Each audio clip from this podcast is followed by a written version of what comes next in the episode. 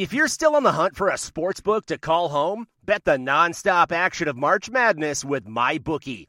Enter bracket contests for a chance to take home prizes of up to $25,000 or pick from a huge selection of straight bets, props, and odds boosts. Whatever your style, MyBookie makes it easy to play your way and get paid. Sign up now and take advantage of our generous welcome offer to score a massive first deposit bonus of up to $1,000. All you have to do is claim promo code MADNESS50. But the fun doesn't stop there. Get up to the minute odds, free bets, and expert predictions to help you decide who to put your money on. The best part about MyBookie, you can bet on anything, anytime, from anywhere. Use promo code MADNESS50, that's MADNESS50, to secure your limited time welcome bonus today. What's up, guys? Welcome back to the Glory UGA podcast. I'm Tyler, and here with me on the other end of the line, as always, is my co-host Curtis. And it was a beautiful day in Athens Saturday. If you guys got to make it out there, you saw that firsthand. Uh, the Bulldog Nation definitely flocked in droves to the Classic City to take in G Day 2018 and uh, kind of get our only real look at the team before September and the start of the 2018 season. And obviously, this is the case every single year since this is the only real glimpse of the team that we all get to see before the 2018 season does indeed kick off. We all tend to overreact to everything we see. It's just kind of how it works. It's not just Georgia fans; it's it's fans of every team. It's all we get to see. So we kind of just take this and run with it.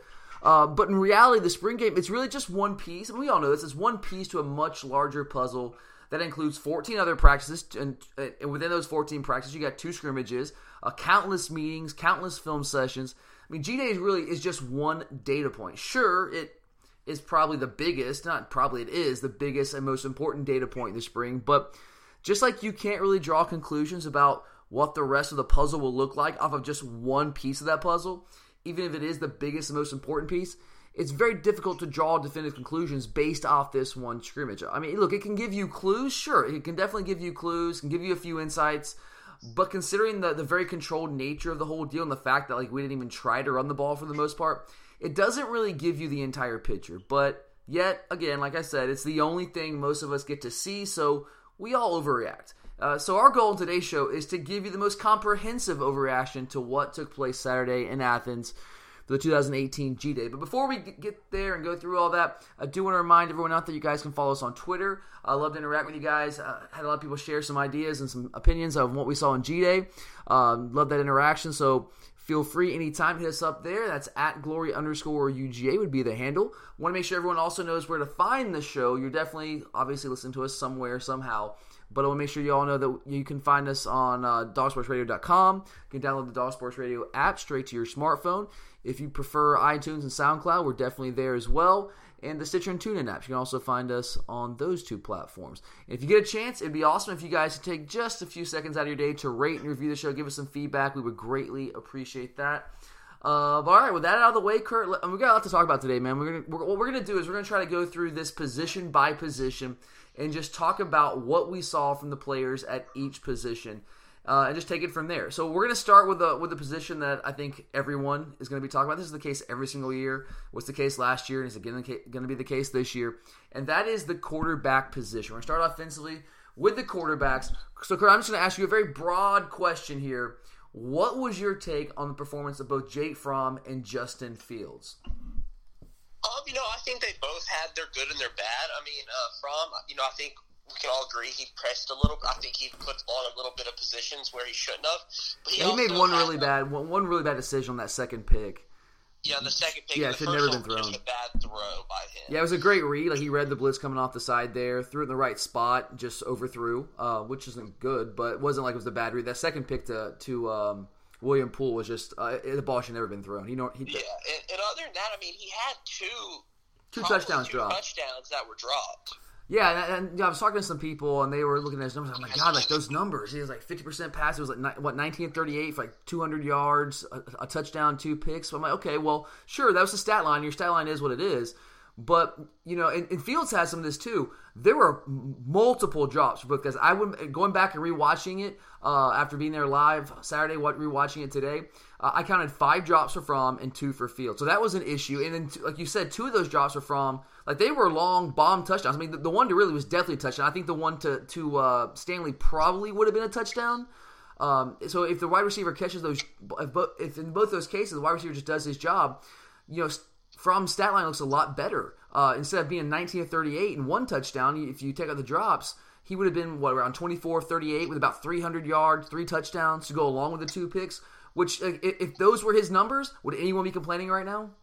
No, no, not at all. And, and that was no fault of his own when receivers don't do their job there. But uh, you know, you got to put some context there. But what did you think of Justin Fields? And this is the this is what everyone's talking about right now. Is you know this guy is a true freshman. He's been on campus for what three, four months comes in and, and does a pretty good job. What'd you make of what he did? Um, I think he just backed up what you know about him. I mean, you saw the strong arm. He was putting some balls in some tight spots. Um, and he completed some nice throws. Um, you saw his legs. You, I mean, there were times where he could have used them a little bit more, but with the, you know, where they were just the quick sacks, he didn't get a chance to show. But you saw it a couple times where like he'd get a, a nice gain and turn something, you know, extend plays and things like that. Um, but you also saw the freshman in him. Uh, sometimes he his his decision making wasn't as quick, where he got away with it because it was against the second team and things like that. But um, I mean, you saw where he, he could grow with his decision making. But at the same time, you saw his raw t- uh, raw tangibles, which we have said, you know, is what makes him so spectacular, and is at times things that separate him from Fromm. Yeah, he has those things that that Fromm just can't match in terms of his physical tools and that, that skill set. And I'm with you, man. Like what I saw from both quarterbacks, honestly, it pretty much just confirmed what I had thought coming into the day. You know, and again, this is one small little piece to the puzzle. We see one practice out of 14. And, and, and talking to some people around the program throughout the, the past couple of weeks of spring practice, like both guys have had really good springs, and Fromm has been a, a baller all spring. Uh, so the fact that he threw two picks it doesn't really c- concern me all that much. That like we said, that one pick was it was really bad. The the first pick with no run game. Exactly, and that's why you got to like when you're talking about the whole thing with the quarterbacks Fromm and Fields, you have to put it in context. I mean, it's, it's really hard to gauge like who is the better guy. Who like what can we say? Who's going to be the starter now? Like it's so hard to gauge when one guy is going against the number one defense and the other guy is going against the number two and three defense. You got multiple walk-ons on the field at any given time, and you mentioned like, like no run game. What what that means is there's no play action threat. And that's where Fromm is really dangerous. No play action threat, which then in turn means that the pass rush is turned loose basically every single snap and the coverage is protected. I mean, if you look at the stats from, from yesterday, the first team offense ran the ball a total of 10 times. All right, 10 times in 58 snaps. That's 83% of the time we were putting the ball in the air. So you're just not going to be successful down and down out in that situation when the defense knows that you're going to be throwing the football and they're playing coverage behind it. I mean, Kirby Smart said it in the post practice press conference. He said, quote, we did not have an intent to rush the ball a bunch. That's not the purpose of the spring game. Is to throw the ball, catch the ball, and gain confidence in the pass game. So I think you just have to look, you have to factor in the larger context before we get too conclusion happy with the corpus. I thought both guys did a lot of good things. And like, like you said, I think both guys had moments where you're like, okay, you know, you got, you got some things to work on. Uh, with Fields, the guy was, I mean, I, I was impressed with what I saw with a guy who's been on campus for, for you know three to four months, and like I said, what I saw from these two guys pretty much confirmed what I thought coming into the day. Um, I think Fields is clearly right. I mean, he's the better prospect from a physical tool standpoint. Is there any question about that?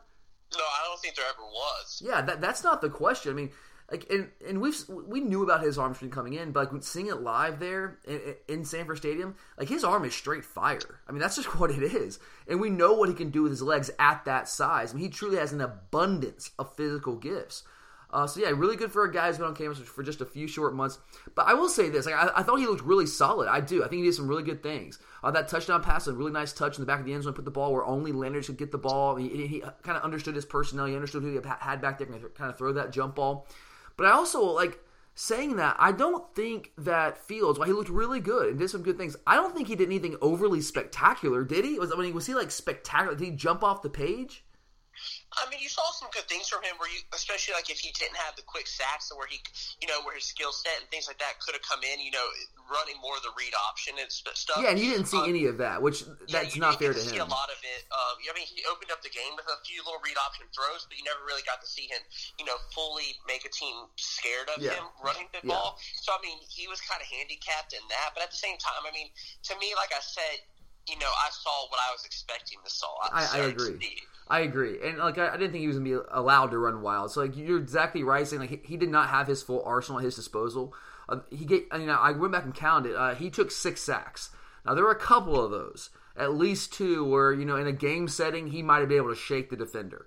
Um, now a couple of them he just he, you know. He, yeah, he didn't get help from his O line many times. Too. Yeah, no, absolutely. But there's a couple of times, you know, where where, where the pressure's bearing down, and he kind of just, you know, he, he took the sack uh, which yeah. which which happens, you know. But there were a couple of those I think that in a real game setting with his athleticism, he might have shook, shaken the defender and uh, been able to extend the play a little bit. But like I think he did. Like, and I'm not trying to, to dog him at all. I, I think he was really good. I just I don't think like you know, he didn't throw the ball downfield at all. Like, really, I mean, did he throw? The, I mean, I can think of one time where he took a shot downfield. I can only think of one time, and that was the time where Holloman uh, got open on that third down play. Yeah, I mean, that, that was what about a, I think it was about a twenty yard pass in the air. So yeah, I mean, a little yeah, bit you, there. You didn't see any bombs. No, yeah, you didn't see that, and, and, and, that's not his yeah. fault. Maybe they weren't called. I mean, you just don't know.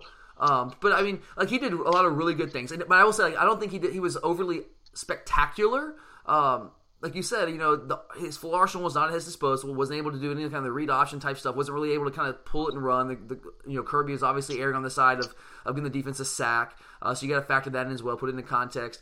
But I also don't think he did anything uh, like for a guy that's a true freshman, has been on campus for a couple of months. He didn't do anything that was like debilitatingly bad, right? Like he, he didn't make a ton of mistakes either.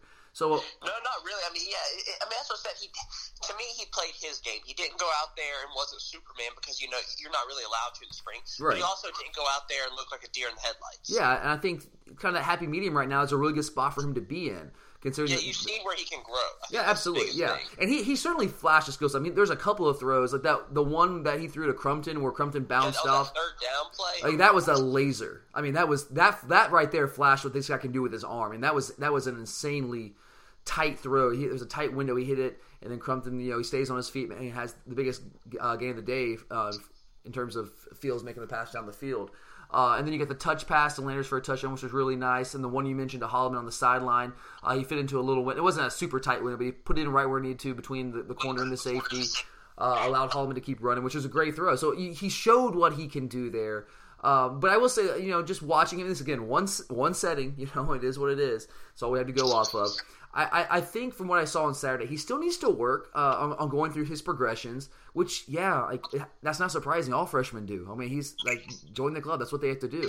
I, I do think there were a couple of times, maybe even more than a couple of times, where when his first read wasn't there, his instinct was to pull it and run, or just leave the pocket and try to make something happen. Uh, which is like you, when you have a dual threat quarterback like that who's so athletic in high school, it's kind of what they do, right? If the guy's not there, you, you're just so athletic and so much better than everyone else, you can just take off and you make things happen. Uh, in the college game, it doesn't necessarily work out like that because you have a lot uh, more athletes on the field that can somewhat match your athleticism, at least to a degree.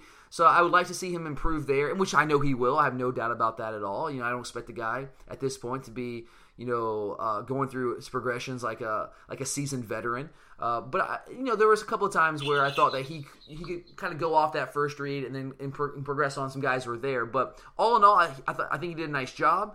Uh, I think the the sky's the limit for this guy, uh, and I, I, was just thoroughly impressed with what I saw from a, a, true freshman only being here for a couple of months. Now, on the other hand. So while I definitely think Fields is clearly the better prospect from a physical tool standpoint, I think that's there's almost no question there. I will say on the other hand that Fromm still in my mind even with the bad pick, which I mean you can't defend that was that ball. The second pick should never been thrown, that, and he knows that. Uh, but Fromm still, I think, is the guy at this stage who has an advantage in just being able to diagnose defenses pre-snap, you know, manipulating the defenses and, and making great decisions post-snap. Uh, he did have that one really bad pick, uh, but the first one, I, he the first one wasn't a bad read. Like he 100% made the right read. He diagnosed the blitz from the left side, pre-snap, turned, made the correct throw to the hot wide receiver, but just overthrew it. He got picked, which isn't yeah. good.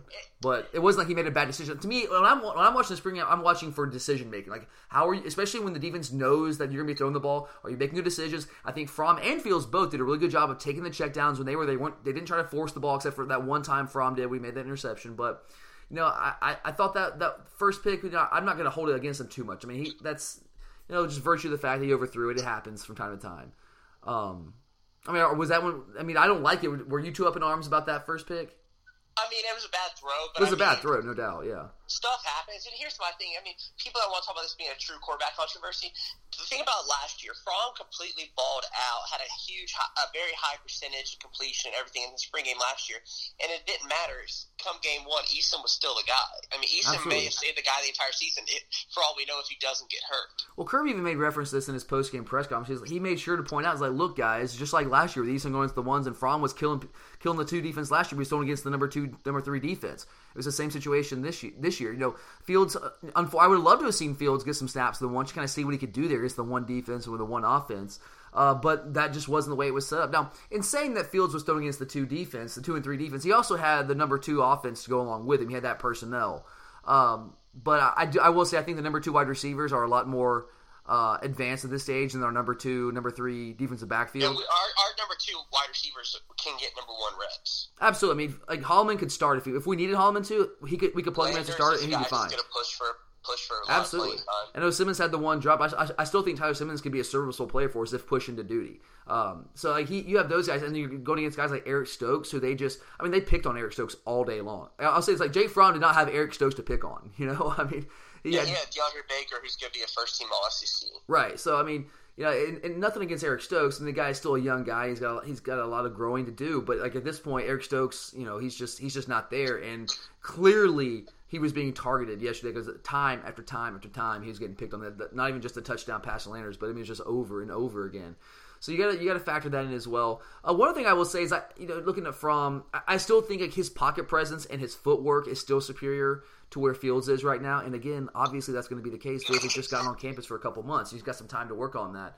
But uh, you know, watching watching Fromm with his footwork and his ability to shift his weight properly, you know, trust in the pocket a little bit more. I also, uh, you know, that that long what should have been touchdown pass to um, to Ridley. He did a great job of using his eyes to manipulate, to manipulate the safeties, and basically ran a double post there. He put his eyes on the on the underneath post first. The safety bit on that. And he threw it over the top. Beautiful throw. It was kind of right in front of where I was in the stadium. He, he could not have thrown that ball anymore uh, or any more effectively than he did. Just happened to be, you know, Ridley falls on it. Ball's incomplete.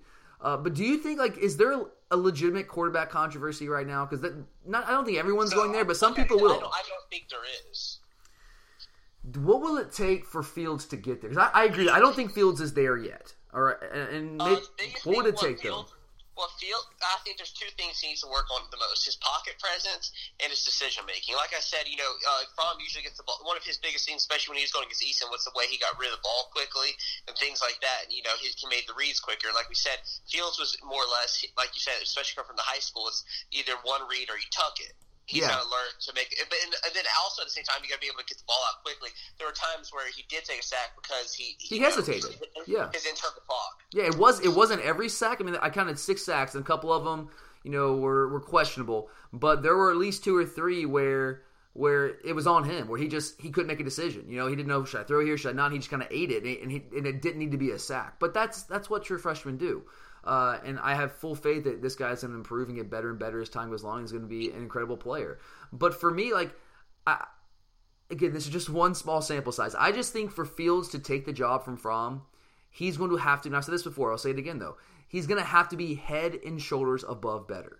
That's what it's going to take. Like he can't be even with Fromm because if it's if they're even, then you, you look at Fromm's experience last year and the big moments, what he was able to do, and the fact that you know, do the, do our coaches really want to go through the third straight year with a true freshman quarterback if they don't have to? If it's all if, it, if everything else is even across the board? So to me, he's going to have to leave no doubt in everyone's mind. There can't be a question of well, you know, should we uh, should, should we maybe go with Fromm? He has to leave absolutely no doubt. And uh, while I think he had a really good spring from all accounts, what I saw yesterday was really positive. Do you think he's at that point yet where he's head and shoulders above better than Fromm?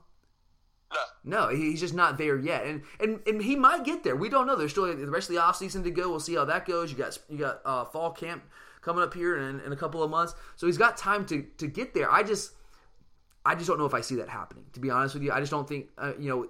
Certainly, Fields is going to get better, and he's going to improve his game.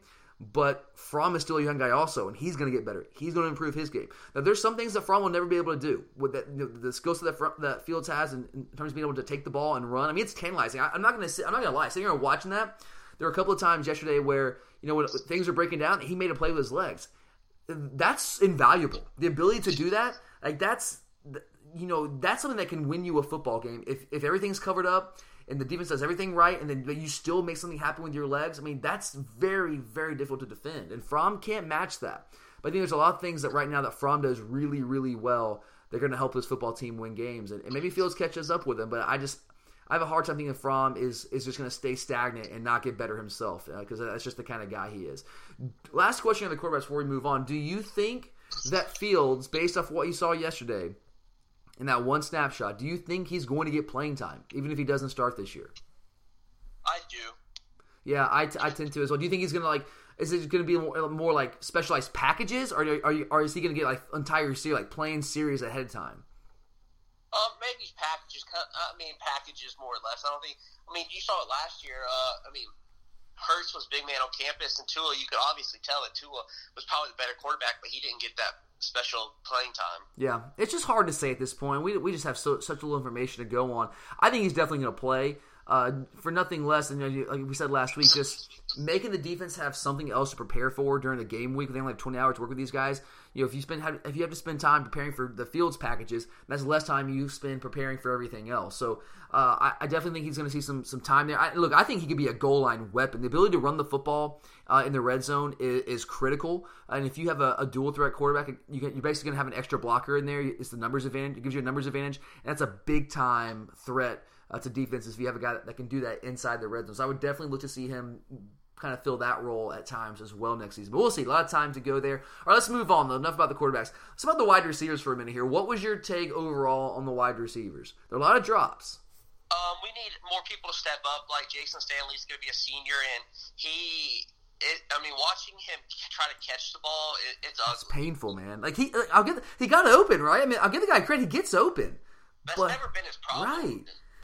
God, I, I just, he just the way he catches the ball. I mean, like it'll be a short throw, and he's trying to catch it against his body. He can't use his hands. Do you think it's a mental thing for him at this point when the lights come on in front of people? I don't. I don't know. I think it may be just that he's just not good at you know with his hands. I mean, it, but he apparently does a enough in practice to get reps with the ones. I mean, well, yeah, but I mean, I think it's more or less of his blocking. Yeah, and that's a big part of it. There's no doubt that's a big part of it as well. I just man, I feel I'm going back like the Ole Miss game a couple years ago. Remember right before halftime, he drops the touchdown pass from Eason right in his hands. Now we probably still would have lost that game, but at least would have given us a, a fighting chance the second half. At that point, when he drops that, it was the fourth down pass, I believe, I remember correctly. He drops that pass, and then we effectively have no chance. And the air kind let us. I mean, I remember like seeing the Georgia section there we all were, we, you know, we were down, but we thought we, you know, we were making a drive there late in the second, late, late in the first half, and then he drops that ball in the air. It's kind of just let out the entire section. It's like, oh god, now we're gonna get killed. And lo and behold, we did get killed. Not all on him, but hey, you know, you gotta make that catch. So this has been something that's haunted him for a while now. Uh, yes, I, I, I, I think he's got the skill set to be a good player in everything but catching the football. Uh, and, and, it's just it's it's baffling, and I, and I hate it for the guy. I mean, I, it, it makes me cringe. I want him to do well um, from all accounts, he's a really good guy and, works hard out there, and you want good things to happen for him. But keep, it's not going to happen if you keep dropping the ball when you get chances like that. I mean, that ball that Fromm put on, if that's a real game, that's a, that should be a touchdown, man. And and I mean, it's you just drop it. It's tough. What about uh? What, what about the other receiver? I know we didn't see much of Terry Godwin because he. Yeah, you can tell Terry wasn't healthy. Yeah, I mean he played a little. He started the game, played a little bit early, but he didn't play much later on at all. Uh, Ridley, you know, I, what did you think of Riley, of Riley Ridley? Did, did you see enough from him today to think that he could potentially be a number, or yesterday to he could potentially be a number one wide receiver for us this year? I think he can. I know he had that drop, but I think more than anything that that had to do with more of a. It's kind of the way he landed. I think honestly, I think he had it and then he fell and he got and he it hurt when he fell, so he, he didn't think about holding on to the ball. Yeah, I think it, cause it, I think it jarred his head because yeah. the way the, the, the helmet came down on him. Um, I mean, but I mean, he had gotten open. He made a great play, and I mean, I think that's the biggest thing is he. After that, he didn't play much. That's actually when they went to Stanley more. I think they were trying to be cautious with him. So yeah, he, didn't, didn't play much until like the fourth quarter. He, he, was out for the rest of the first half. Essentially, I don't think I don't think he came back in much in the third quarter, but he definitely yeah, was in the fourth quarter. until like a couple snaps when they're trying to get Fromm some more reps at the end of the game. Yeah, and I know uh, those of you who did not make it out to the game. Uh, if I and I, I was rewatching the game on ESPN. Uh, they cut they cut the game off with like three minutes to go, right? Uh, on t- on the TV copy, and so you miss Fromm throwing a, a, beautiful what was about a 58 yard touchdown pass, some a 50 something yard touchdown pass to Ridley, and just like that first pass that Ridley dropped, he got open in a similar way. It was again he was matching against Tyrique McGhee, uh, was able to use his physicality on the line, break off the press coverage. uh, and he gets open down the field. Fromm puts it on him, and it's a walk-in touchdown. So you see that, and that's two, that's two times in the game he was able to beat press coverage against Tyrique McGhee, and was able to what should have had what should have been two touchdowns. So I think this guy can be really good for us this year. He's got a physical nature to his game. Uh, he's got good solid speed, not not a blazer, uh, but I think he's a good enough route runner to, to get pretty consistent separation. He's got good solid hands for the most part. He, to me, I mean, he just knows how to get open. He's one of those that knows how to use his body, knows how to use his yeah. hands. Like yeah, that. that's a good way to put it. We didn't see much from Mecole. He had one nice catch where he got rocked by J.R. Reed. Uh, so impressive holding on to that catch. I think he had an RPO catch early in the game but didn't really get much action there, so he didn't see a ton there. What about Ahkil Crumpton? All right, I know he's working with the twos. Do you think because he had a pretty solid game? I mean, let's look up his numbers here. Ahkil Crumpton, I think, ended up with. Uh, let's see, five catches for 60 yards with a long of 34. Do you think this is a guy that's going to be able to contribute for us at the wide receiver position this year? Uh, I'm not saying he can't, but as good as he is, he's not a Mecole. Yeah, it's like where do you get him in the game? I mean, he, he's one of those guys, Isaiah McKenzie that can only play slot. He's only he's slot. not as good as Mecole. I mean, Mecole just has things that he does. Okay, so I think uh, I think looking at and Mecole, Mecole is clearly straight line. He he's a faster player. Like he he is elite in running in a straight line. I, Crumpton has more shake though. Crumpton is more elusive. Like Crumpton is way more Isaiah McKenzie. He is, but I think it's because he's more polished and doing it for longer. Yeah, sure, absolutely. I just, but I, I, think Mecole is a really, really good athlete. And he's he's insanely fast, but the lateral game isn't necessarily Mecole's forte. You know, think about last year, some of the punts in some of the kick returns. Like he runs in a straight line as fast as as, as a humanly as a, as a human can, really.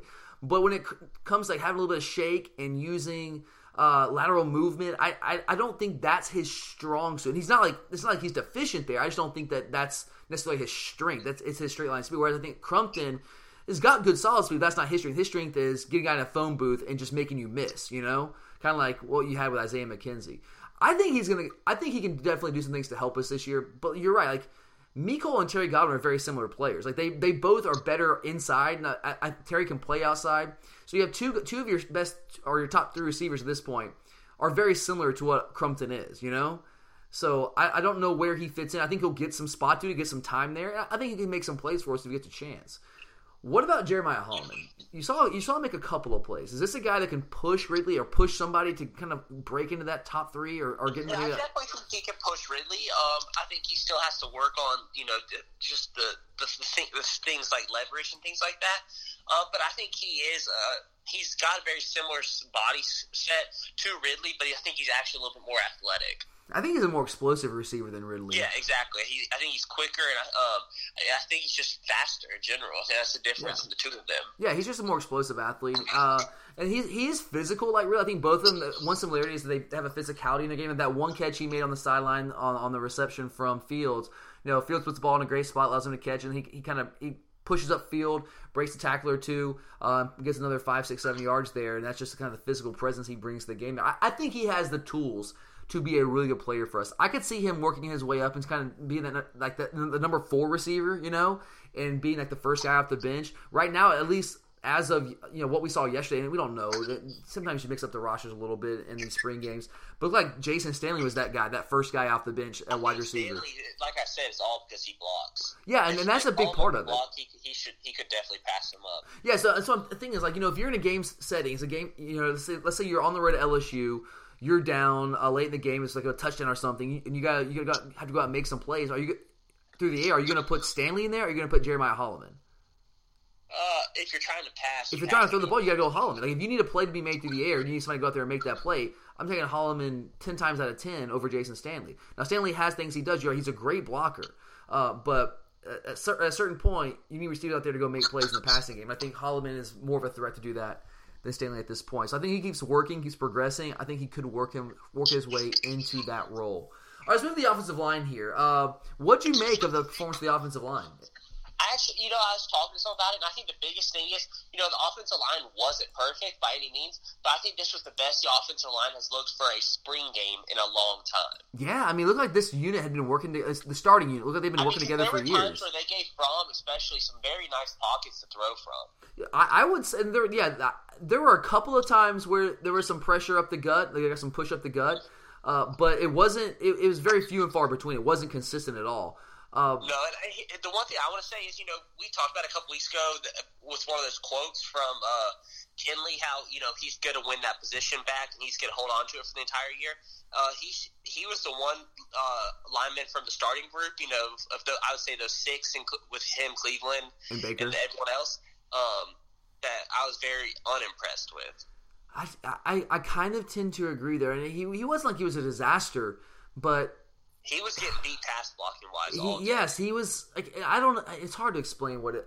You know, looking at it for me, I think he, he has a solid base when he sets up in, in his pass pro, but it's almost like his feet are stuck in concrete at times when he gets into that base. Like he starts from a good position if you watch him closely, but he just doesn't really move his feet. Although he kind of leans, he like lunges yeah, at people. He's got very bad footwork once it gets going. Yeah, he, he sets back in a nice base. It looks good from the from the get go, but then kind of lunge at defenders instead of you know you know kind of staying with your with your hips bent there, getting your hands on the defender. Kind of lunges and he kind of loses all leverage, and it's just it, it's not a great look. And again, this is just one snapshot, so this is but this is all that we have to go based on what we've seen. I kind of tend to agree with you there.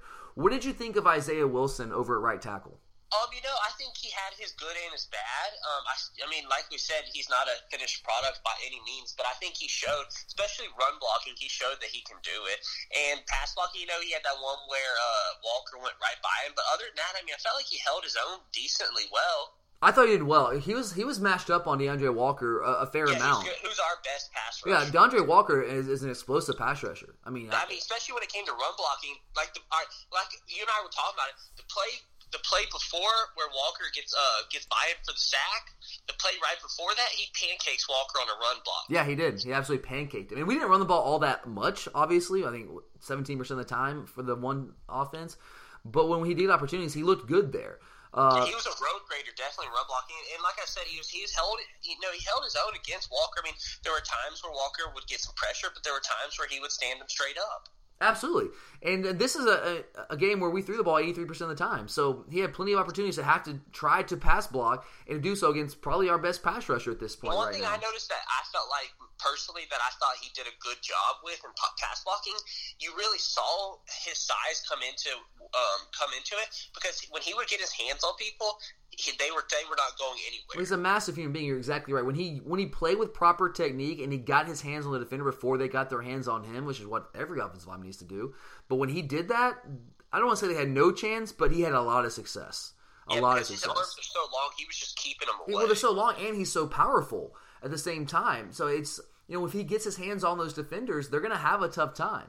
Uh, but you're right. There was that one, that one play down the goal line where he just didn't even like he just didn't block. Yeah, it was on third down play that he didn't even block Walker. Uh, basically, he looked inside real quick, and he, it was just a blown assignment. That's what it was. It was a blown assignment. He looked inside, and by the time he looked back out uh, to go to go get Walker, Walker, you know, he's too quick. He's already by, he's already by him, and it's a sack. You know, but and that's a blown assignment. Sometimes it's going to happen with a young guy. I don't like it, uh, but it's not you know like okay that happened you know it's going to happen there at, at, a time when a guy is really it's his first time in front of a crowd actually playing with the one one offense there but other than that i'm with you i think he really certainly held his own against our best pass rusher and i was i was certainly pleased to see that um, anyone else stand out to you on the offensive line what about Cade Mays did you did you see enough from him um, you know i think he, he he had his good and his bad. I think he was. You could see that he's a freshman, early enrollee. You, you could see that he's got some things that he can do well.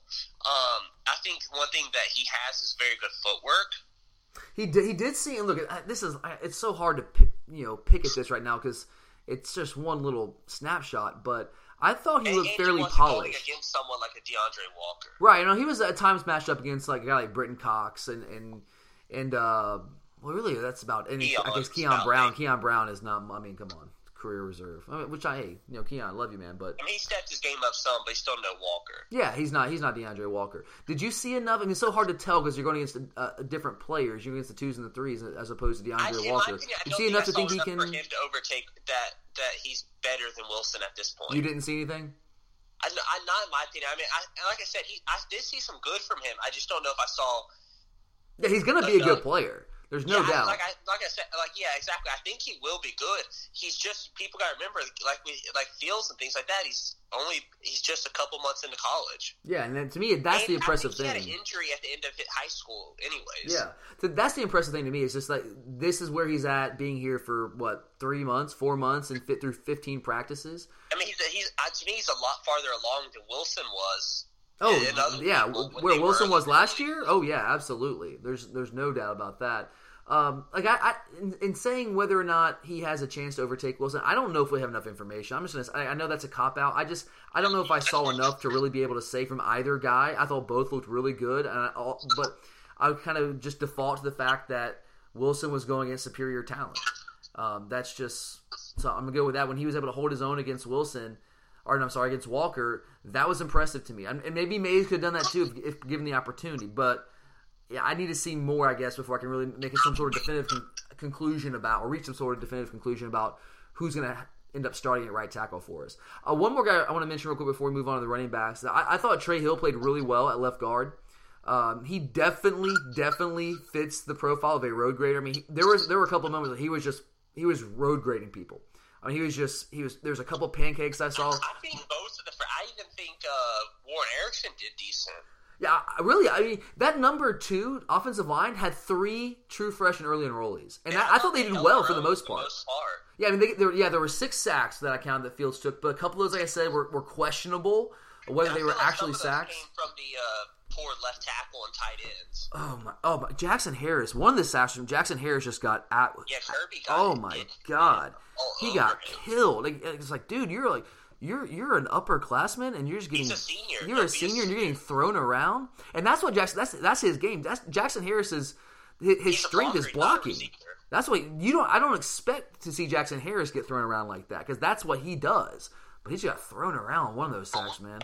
But yeah, I thought all the early enrollees on the offensive line really acquitted themselves very nicely. I, I like what I saw from Trey Hill. I think this guy, whew, man, I think he could be a player. You know, I mean, we got Jamaree Salyer coming in, um, but Trey Hill, like he kind of, at least what I saw in one in one setting here, exceeded my expectations. I thought he'd be solid, but I, there were moments where he he was getting a lot of movement up front from that left guard position. So I think the future is very bright there as well. All right, quickly here, let's move over to the running backs before we move on to the defensive line. Uh, we didn't run the ball much. Uh, no D'Andre Swift. I don't know how much there is to really go with here. What did anyone? Did any of the running backs stand out to you? Whether it was Herrien or Holyfield, could you really tell that much? They each got five carries. tell much. Um, there really wasn't all that much. I think uh, the biggest thing is they still need to work on pass pro. Yeah, I don't think that was that was a, a major issue, but I think I think you're right. There's definitely something some things they can clean up there. Uh, Holyfield's got to work like on. said, there, was, there weren't a lot of opportunities to really see what they were doing. Yeah, that's true. And a lot of times they were they were leaking out in, in into routes anyway. Uh, Holyfield's got to work on catching the football, and that's no, that's not news. We knew that. That's you know that's one of the reasons Harry was able to, was kind of ahead of him last year. Uh, is because he's more versatile. He's a, he's a, he's a better pass catcher from the running back position. You saw that on display yesterday. Clearly, Herrien is the is the more depth pass catcher right now. Holyfield had a couple of receptions, but on that last drive, if you guys could, if you weren't at the game, you couldn't see this because he has been cut away from that last drive where Fromm was trying to take us down to to tie the score. Uh, Holyfield had two consecutive drops on third and fourth down that that essentially ended the game. So he's definitely got, and they were like, it wasn't, they weren't difficult catches. They were like right in his hands, and he just flat out dropped them. Uh, so he's definitely got to work on it there. But you know, we, they, we didn't get to see him run the ball much, but I, I saw what I thought I would see. You know, Holyfield in his five carries, the guy runs hard. I mean, that's just what he does. He runs hard. His feet never stop moving. He's not afraid of contact. Um, I really like what I saw from him. So I didn't see anything from either guy that that really concerned me because they didn't get that that many carries. Uh, but look, it's, it's just really hard to kind of gauge what we're going to see at the running back position with no D'Andre Swift out there, with no Zeus, who might possibly be ready. I know if you during the pregame warmups, he's out there. He was doing drills just like everyone else was, um, but obviously was is not has not been cleared for contact. I don't know if he's really necessarily close to that. He's still a couple months away from that. All right, well, let's move over to the defensive side of the ball here, and I'm going to start with the defensive line because this is where I had this is the one position I had some major concerns with coming into this game. So, Kurt, I know you kind of shared those concerns. When we talked about that over the past couple weeks, were your concerns kind of alleviated to a degree, or do you still have a lot of the same concerns after I mean, Saturday? I kind of agree with what Kirby said. Especially, and I think the biggest thing too is is the D line too. Um, the defensive line, first team played really well. Um, they controlled I was the line of impressed. scrimmage. They held the edges. Um, I was impressed. did- yeah, it, but the second team, um, you know, they've got a way to go. I think. Well, that, and that's that was that's been our concern the whole time. Is has it not been? It's we we're fine with our with our frontline starters. It's the depth that that's concerning right now. And so you're still concerned about that? Um, I mean, concerned, yes. Uh, you you know, you didn't see certain people out there. Um, Well, no Michael Barnett. You know, and he's a guy. I don't. I'm like not having Michael Barnett. Is that is that a game changer? I mean, like Oh, it's not a game changer. I gotta say, I am very disappointed. It's when I'm looking at the second team, I'm very disappointed with Michail Carter. Dude, I'm glad you said that because I felt the exact same way. There, there were, he made a play or two here and there, To but me, he was very underwhelming. I mean, you know, Wyatt. Well, I think he just needs more time. Wyatt's going to be But- fine. I got no worries about Wyatt. He's going to play. He's going to play a lot. Carter's the one I was just utterly disappointed with. And Michail Carter was a big time recruit coming out of high school. Not he, He okay, was he wasn't. than Tyler Clark. Yeah, he wasn't a Derrick Brown type recruit. Oh, he wasn't that level, but he was rated also a lot higher than Tyler Clark. All right. Yeah, I mean, was. He was an Under. Armour All American. Under Armour All American. Michail Carter. He was the higher rated of the two of between him and Clark coming out of high school. And Clark has clearly surpassed him. Again, it's not even close. Clark is vastly superior right now uh, to Michail Carter. And Carter did some solid things for us last year when we had some when we had some injuries. You know, when Trent went down. But on Saturday, I don't know if it's just a one day type thing, but far too often he was getting blown off I the thought ball. Justin Young did better than Carter. I agree. And Young is like a he's a special he's a pass rushing specialist. You know, when you get in third down situation, he doesn't see much time, but that's where he because he's still kind of undersized, but he's a body in there and he's got some quickness to his game, so you can kind of put him inside as, a, as like a three tech guy in pass rushing situations. But Carter, like, Uh, were you seeing the same thing I saw in terms of him getting blown off the ball multiple times? Yeah, he was not. And this is against the number two offense with three early enrollee true freshmen blowing him off the ball. Like that to me, that concern. And that's that's what I'm concerned about. Like I, I'm good with Tyler Clark. Tyler Clark's gonna be a monster. Rochester played well. He's gonna be fine. Hawkins Muckle, which I, I will say, Hawkins Muckle in the first first team offensive line. Were you surprised to see him at nose guard at this, as the starting nose guard in in our base looks and those odd man fronts? I was. I thought it was gonna be Julian. A little bit. I think that Kirby has him at the weight he wants to for his athletic ability. So, it's, I mean, you know, maybe it's a little bit of a shock, but it's not. I mean, he's not as quick as a Tyler Clark is. No, I mean, he's definitely a nose guard. I mean, Hawkins Muckle's definitely a nose guard. I thought he would be backing up Julian Rochester. I thought Julian would be our starting nose because Julian last year was the backup to uh, to John John Atkins. But Julian, for the most part, uh, was getting looks more at the three tech, especially in the odd man fronts. In the odd man fronts, Daquan Hawkins Muckle was playing nose guard. He was playing zero tech straight up on the nose guard. Rochester out with the three, uh, and then you had Tyler Clark in there as well. And I didn't, I didn't, I don't know if I saw one snap where Rochester was playing nose guard which was somewhat surprising to me. Um, but hey, maybe that just means Hawkins Muckles raised his game, which that would be great. That'd be great for sure. Uh, but yeah, go back to Michail Carter. Like I just, I don't like. We need him to be good. We need depth, and right now we don't have it. Uh, we had a JUCO guy actually, uh, a, Ju- not a I'm sorry, not a JUCO, a grad transfer coming from Notre Dame who was on campus yesterday. I think uh, it was Kipp Adams from 247 Sports, Dawgs 247, that reported that. Uh, that right there, the fact that at this point, with you know, right now we're already three three guys over the scholarship limit. If you look at all the guys who are coming in for the 18 class, and we're still recruiting grad transfer defensive tackle, what does that tell you? Uh, we they don't have faith. Yeah, our coaches are. We know that we need help on that defensive line. We need bodies. We need guys who can come in and contribute. And they're not happy what they got on that two defensive line right now, and I, I don't blame them at all. Um, we got we got, got some help coming in.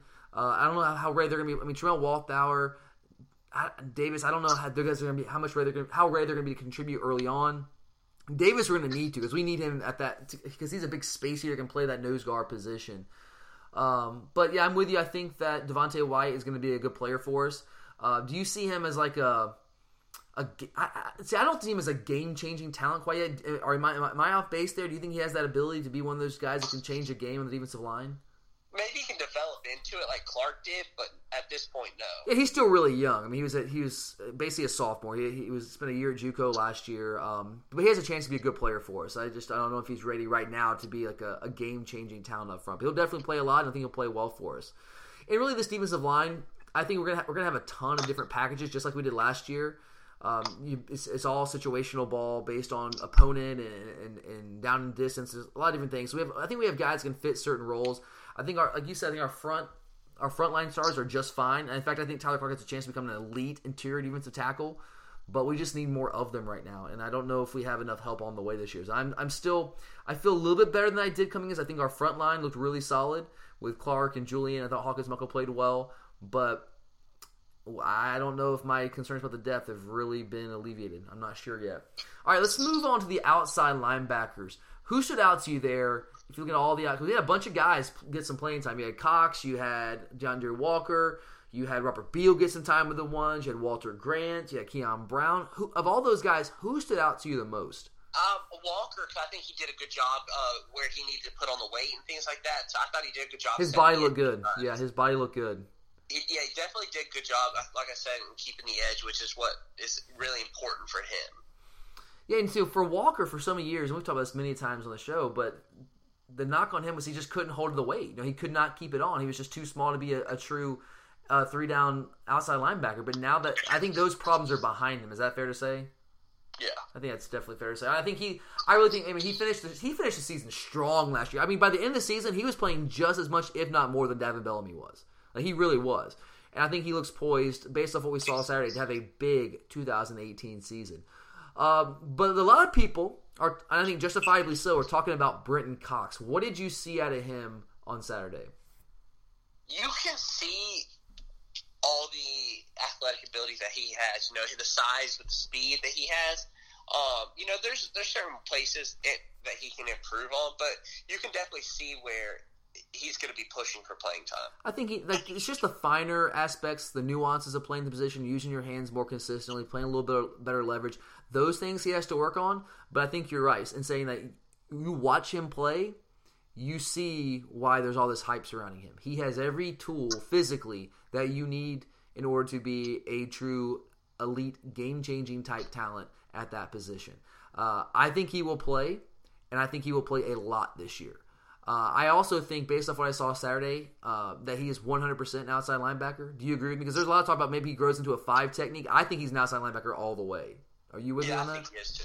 And he could grow. I mean, he's still young. I mean, he's obviously a true freshman. He's 18, 19 years old. He uh, he's 18. He's not 19 yet. He, he could grow into that five, maybe. I just I don't think he will. I think he has the body of an outside linebacker.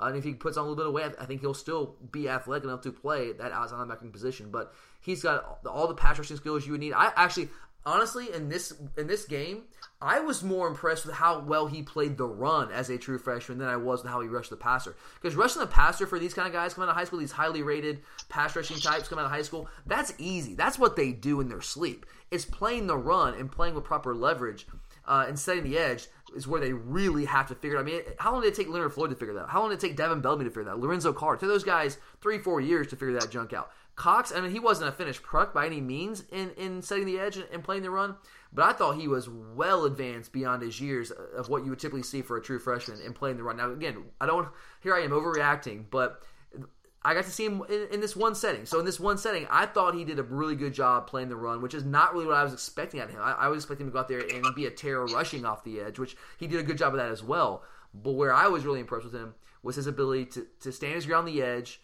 and and make some plays there. And a lot of guys get the corner. Uh, he's flashy athleticism. Guys, when they did try to get around him, he's able to, to kind of disengage from the blocker, which is difficult in, in, for some young guys.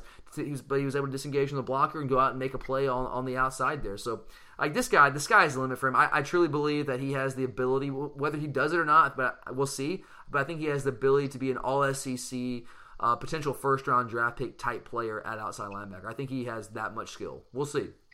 Um, what about Walter Grant? He didn't get his name called all that much, uh, but he was out there. Obviously, he was starting with uh, alongside D'Andre Walker, outside linebacker. Did you see anything from him to make you think that he's going to have a big year for us this year? That he can fill in for Lorenzo? Um, you know, not rushing wise, but I think, like you said, it. But he wasn't really. He wasn't rushing the passer. Yeah, that's he what was, I'm saying. In the run games where he does more, and he, he really looks like he's the one that we're trying to fill or use to fill that Lorenzo role. Because think about me all the time is Lorenzo just wasn't rushing the passer last year. You know, he's playing out in space. You're playing star at times, and Grant was certainly filling that role. Uh, I will say though, I, I, don't think that that Grant has the physical tools that Lorenzo has. So Lorenzo is a he's an elite specimen. I'm just a physical specimen. Lorenzo is a you saw what he did at the combine. Uh, I don't think Grant would test that as well as Lorenzo. I think Grant's plenty athletic. I don't think he would test off the charts like Lorenzo did. Um, but I will say, as athletic and awesome as Lorenzo was, it didn't always translate on the field for him. And, and we haven't seen enough from Grant to really make a, a, an accurate judgment of whether he's going to translate more on the field than Lorenzo did. But I didn't see anything that was concerning. Uh, we just didn't really see all that much in terms of him like rushing the passer. But what he did, I thought he did pretty well on Saturday. All right, now let's move to the inside linebackers. Now this is the one where I probably had the big of any position group, offense or defense. This is the one that's kind of thrown me for more of a loop than anyone else or any other position. What do you make of Natrez Patrick and Monty Rice being with the number two defense? These are two guys that most people, including us, had penciled in to be the guys that would get the first look with the number ones based off what they did last season. I mean, before the suspension, you know, Natrez was uh, was I mean, essentially was a two year starter. Rice was the uh, was with uh, the suspension was the first guy off the bench. Uh, him and Juwan Taylor, but Rice got some serious playing time. So it looked like those two would probably be the ones that would be getting the first look, first looks with the one unit. But that wasn't the case. What do you make of that? Are they really, really behind the other guys? Like I, I, I honestly no, don't no, know I think. think you, I mean, you're gonna have people, of course, reading into it too much.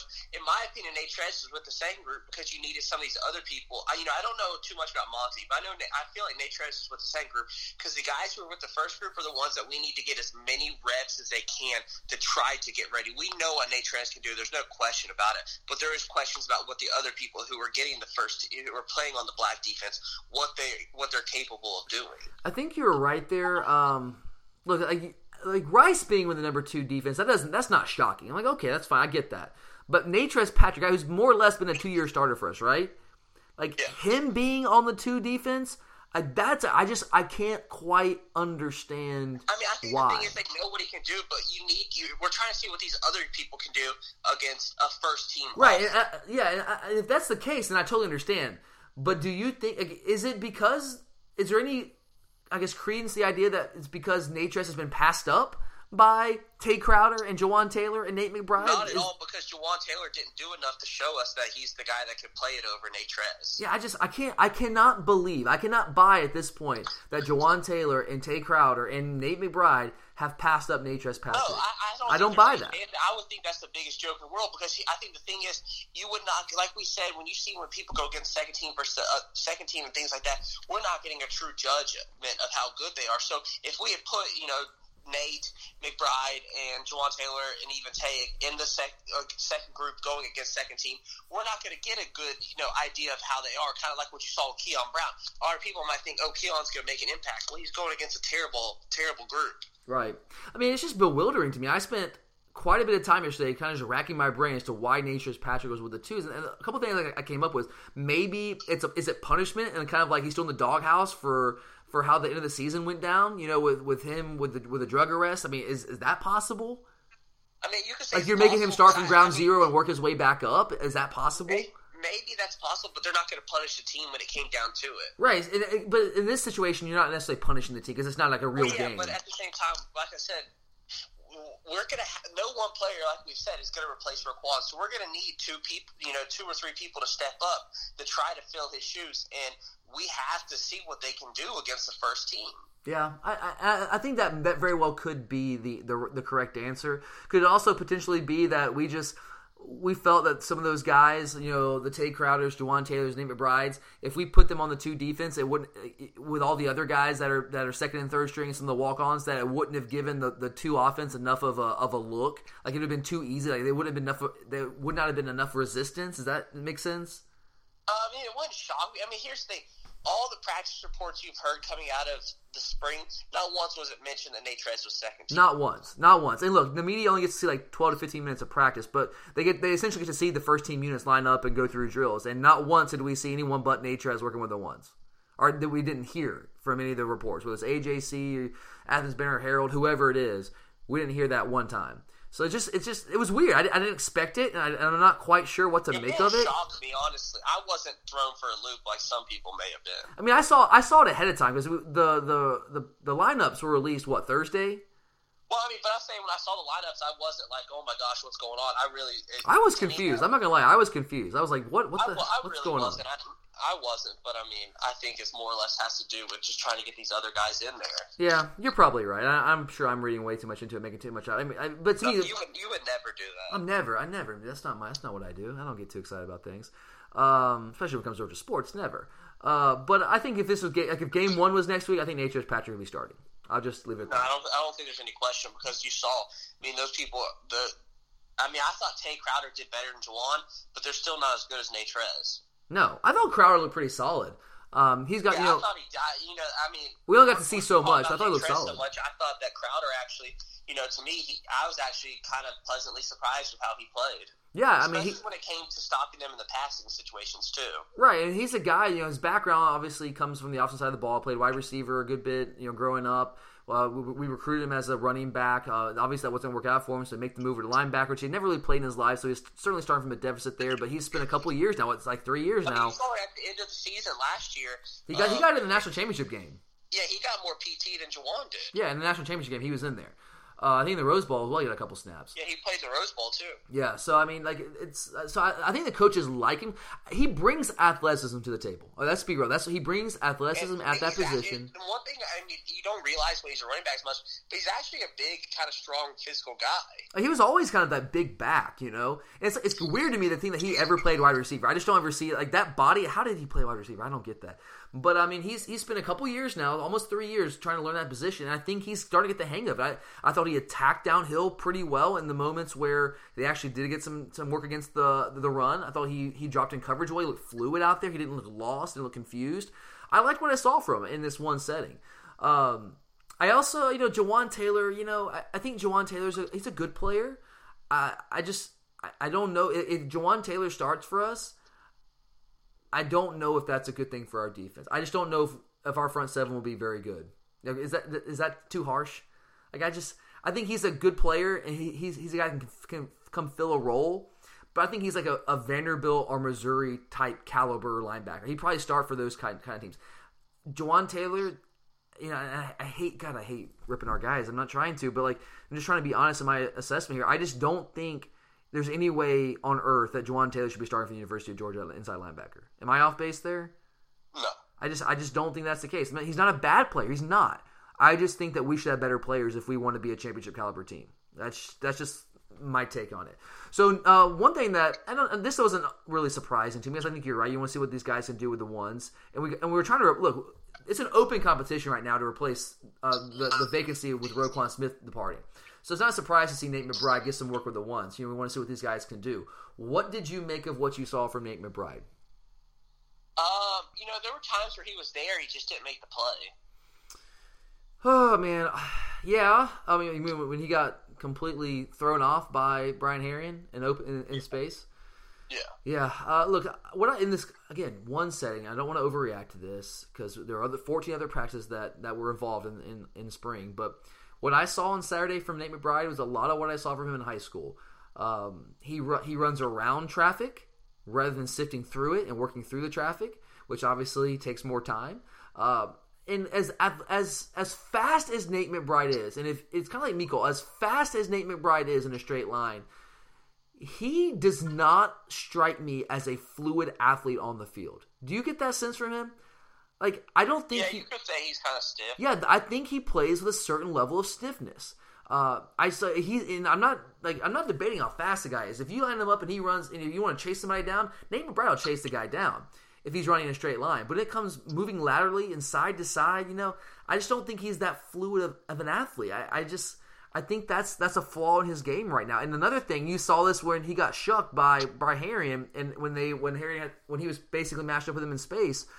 Um, he leaves his feet on contact. He's, he did that in high school, and he still does it today. When he makes contact with it with a ball carrier, he leaves his feet, and that's that is that is mistake number one. That's cardinal sin number one for a linebacker. You cannot leave your feet because you lose all power. You have to make contact and keep your feet driving upon contact. Nate McBride did not do that in high school, at least when you looked at his tape. And I know there's just one game, one little scrimmage, but I, I saw that same mistake time and time again on Saturday. So like I just he's still a really young player, and he, he could definitely grow into become a good linebacker. But he's just, in my opinion, what I saw on Saturday, he's just not there yet. He's not there. He's not ready to make a major impact for us at this point. Um, so out of all those guys, now let's take Natrez out of the equation because I think you and I are both saying that Natrez probably going to start this year, regardless of what, who he was working with yesterday. Of the other guys, Rice, Taylor, Crowder, McBride, who did you think played the best? Who acquitted themselves best? Um, I'd actually probably go with Rice. I think I agree with you there. Uh, I do think he played the best. I think Rice is very good between the tackles. As a, as a true old school throwback between the tackles, downhill linebacker, I think he's really good. And he showed that. It was on full display on Saturday. I, I, I thought he was fine going sideline to the sideline, but I still would say playing in space is not his strength. Uh, I, I, just I don't think it is. But I thought he played really well between the tackles. He, he attacked downhill. He uh, was able to engage and disengage from blockers well. Uh, he, he, his ability to strike ball carries, I, I, think, is really solid. So I think of all those other guys, I thought he played the best. Um, I, I, don't think he played necessarily like fantastically, but I thought he played better than the others. So looking at the inside linebacker position as a whole after Saturday, how do you feel about that position going into the 2018 season? Um, about where it was before. Yeah, I'm kind of with you. I don't think it changed my thinking all that much. Out of this entire team, going into the 2018 season. My biggest concern is the front seven in general, but more specifically the inside linebacking position because it's such a key position in Kirby Smart's defense. Even going back to when he was at Alabama, and right now I think we have good players. Don't get me wrong. I think our players, I think the guys we have inside linebacker are good, but let's just be real. We do not have elite talent at that spot right now, do we? We don't. I, I, I, we just do not right now, and I hate saying that, but we just don't. Uh, but uh, look, we don't need those guys to be Roquan because that is an impossible standard. We cannot hold them to that standard. They're not going to be him. But if Roquan played like a, a 10, right now we don't have anyone that I see playing at even like a 7 or 8 level range. Like, I don't see that right now. And that's still concerning to me. So I, I guess all in all here, this position, I think we got Natrez. I, am good with Natrez. I think he's a solid player. I think he's gonna be a really good player for us. He has been a good player for us. I think Rice can can do the job. I just think that's a that's a pretty significant step down uh, athletically from what we have from Roquan, which is gonna be. I just don't know if he's if, if Rice is an elite linebacker. I think he'd be a good player. I, know, I just don't know if he's elite right now. I still say the door is open for one of the true freshmen to come in this summer and take that job. I don't know if they will, whether it's Quay Walker, Channing Tindall. I don't know if they're going to take it because that's a lot of learning to make up in a short amount of time. But athletically speaking, and with their skill sets, they can play at a higher level. Like their ceilings are much higher than Rice's ceiling or uh, even Tate Crowder's ceiling, uh, or um, and Nate McBride's got a lot of athleticism, but I think there's things higher than what Nate McBride is coming into coming into college. So we'll see if they're up to the task. But I think the door is open, and they will be given every single opportunity imaginable to take one of those spots. I really believe that. It'll just be up to them to do it. We'll see. We'll see. But that's still my biggest concern this entire team is what we're going to do at inside linebacker. No doubt about it. All right, and the last one, we'll wrap it up here with the secondary. Now, this is another position where you and I were somewhat concerned about coming into the season. At least there were some, eh, there were at least some mild concerns. How do you feel after Saturday? Um, about the same. I think our first team's very solid, um, and then when you're looking at the second team, most of those guys are going to get passed up by these incoming freshmen. Yeah, that, that's how Eric Stokes. Look, I, I, man, I, I again don't want to kill our guys, but he's just not good enough right now. No, I mean, as soon as Tyson Campbell sets foot on campus and the Dab Joe Joseph, those guys are number two. Yeah, it, it, was hard to say with Ameer Speed. He was playing with a club on his hand. I thought he played fine. I thought he played well out there. I would have loved to see Mark Webb. I'm very, very, I'm, I'm so excited. It's not ACL. It's just a meniscus. Meniscus is tough, but still, it's like he'll be back for fall. No, pro, no questions asked. No problem. Um, Tyrique McGhee. Do you think he it could potentially be the answer at that other cornerback position opposite DeAndre Baker? No, he, to me, he's a star. I think I think McGhee's a he, he's what a, I noticed he struggles with uh, people off the line of scrimmage. Well, he got burned twice in that situation by Riley. Ridley's a good player. Like said, Ridley's not the fastest guy out there, but he's he's physical, right? He's physical, and that's why he was able to get off the press coverage off the line there and, and, and get and get vertical on on McGhee. I think McGhee can be a good player. McGhee is a good player, uh, and if he had if we played him out there, he'd be he'd be solid. I just I think that if Webb is as good as advertised, which I'm really, I really want to see this guy play uh, at that position. We saw, I've seen him play receiver. I want to see him play corner. But if he's as good as we hear, um, and if Tyson Campbell comes in and can learn the system, Campbell, I mean, he's a he's a 10 300 meter dude. I mean, his athleticism is off the freaking charts. If he can come in and learn the system, and the coaches trust him, or he's not going to blow assignments, like his ceiling is what thirty times what Tyrique McGhee's is. McGhee's a good player, and I, I think he's going to have a role in this team. His role could be at the star. Uh, we'll see what he does, but I, I, I think there's an opportunity for whether it's Webb or Tyson Campbell to come in and potentially take that spot. Do you feel good about what you saw at safety with Richard LeCounte. Yeah, yeah. Between LeCounte and Reed, I have, I, you know, I didn't really have any reservations about them. And no. I wanted to, I, I wanted to say, I think I thought Paul or Poole did pretty well at the star position. Yeah, I thought I thought he acquitted himself nicely. He had the pick. Uh, has I think there was another one he almost had. He could have had two. To me, he was just he was just you know I thought that he was just he was playing physical and he was doing well in pass coverage. Yeah, and he was he, he didn't blow any assignments. He was at least not to, to that were noticeable to the to the naked eye there on, upon first look. Um, but you know he's he pulled double duty playing both ways uh, for the black team and the red team defense. And I thought he acquitted himself very nicely. He looked fluid out there. Um, he, he, showed some good hips, ability to kind of flip those hips and run. Um, he, he, was good in coverage. I, I really he, that one pick, you know, kind of anticipated what Fromm was going to do and jumped the route. So I liked what I saw from him. I think he could definitely be a player for us down the road as well. Uh, but secondary, I thought I thought, I thought looked pretty, solid, especially the one secondary. Now the the, the twos. Yeah, to me, Baker, whew. Reed are going to be the the really really good for us. Baker's going to be a first team uh, definitely first team all, all SEC. Uh, I'm not going to go as far as say first team All American yet, but like he has that potential. He's going to be a really, really, really, really good player for us this year. And I'm thrilled he came back. I think it's going to be a big time. I don't, I don't think people are making enough of the fact that DeAndre Baker came back. He's, I mean, if you look at some of the comments he's made, he seriously contemplated making the jump to the NFL last year. Um, so I think it's a big, big advantage for us to have him back there as well. I don't think people are really talking enough about that, but he's he's going to be an elite DB for us, no doubt. You got some of the guys coming in. I, am still concerned about the safety depth. Uh, Bishop was fine. You know, Bishop and Brini, there's uh, he missed a tackle or two. I think those guys will be fine. They still, they still got some work to do, and I think Kirby will get those guys up to speed. But I think especially the starting unit where there's Reed, uh, who almost took Mecole Hardman's head off. I mean, God, I mean, it wasn't it wasn't targeting. It was a great clean hit, but he definitely laid the wood there. And I thought Richard LeCounte played well. I don't think there was any there were no glaring blown assignments he had out there. And then when the team was throwing the ball 83 percent of the time, so and he should, there's that that one in particular. I, I think LeCounte, he's he's definitely an enforcer back there, but that dude covers so much ground in the secondary. It's unbelievable. Uh, that one that Fromm tried to get that he had it could have been potentially a touchdown pass. He he had uh he had a guy out there, guy to step. I forget which receiver it was. Was it might have been Stanley? Oh, the one with uh, Baker and he closed. Yeah, who was who was the receiver? I can't remember the receiver off the top of my head. Was it Mecole? I think it was. Yeah, I think it might have been Mecole. But Baker was closing. Uh, you know, Baker, he, but whoever the receiver was had about a step on Baker, half a step on Baker. But you can see LeCounte. I mean, I'm just watching. The, I was sitting in the end zone and could kind of just see, get that angle, and you saw LeCounte flip his hips, turn, and just take off. And that ball had no chance to be completed because LeCounte just covered so much ground, man. It's, I mean, that's what that's what we're, that's what I'm talking about when I say that. Yeah, we're losing Dominic Sanders, who's a four-year starter, on all the experience that comes with that. But Dominic Sanders never could have done what Richard LeCounte did on that one play. Like, there's no way he would ever have covered that much ground.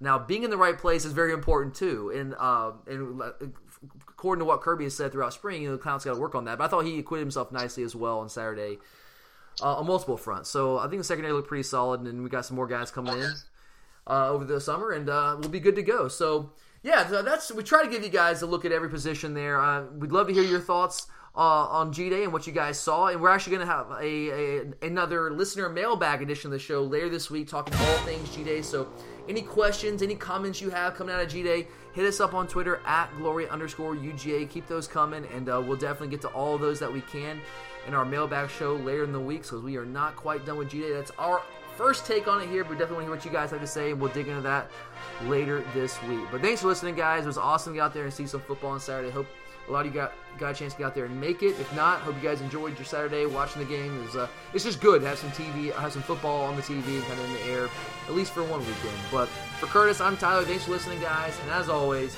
go dogs.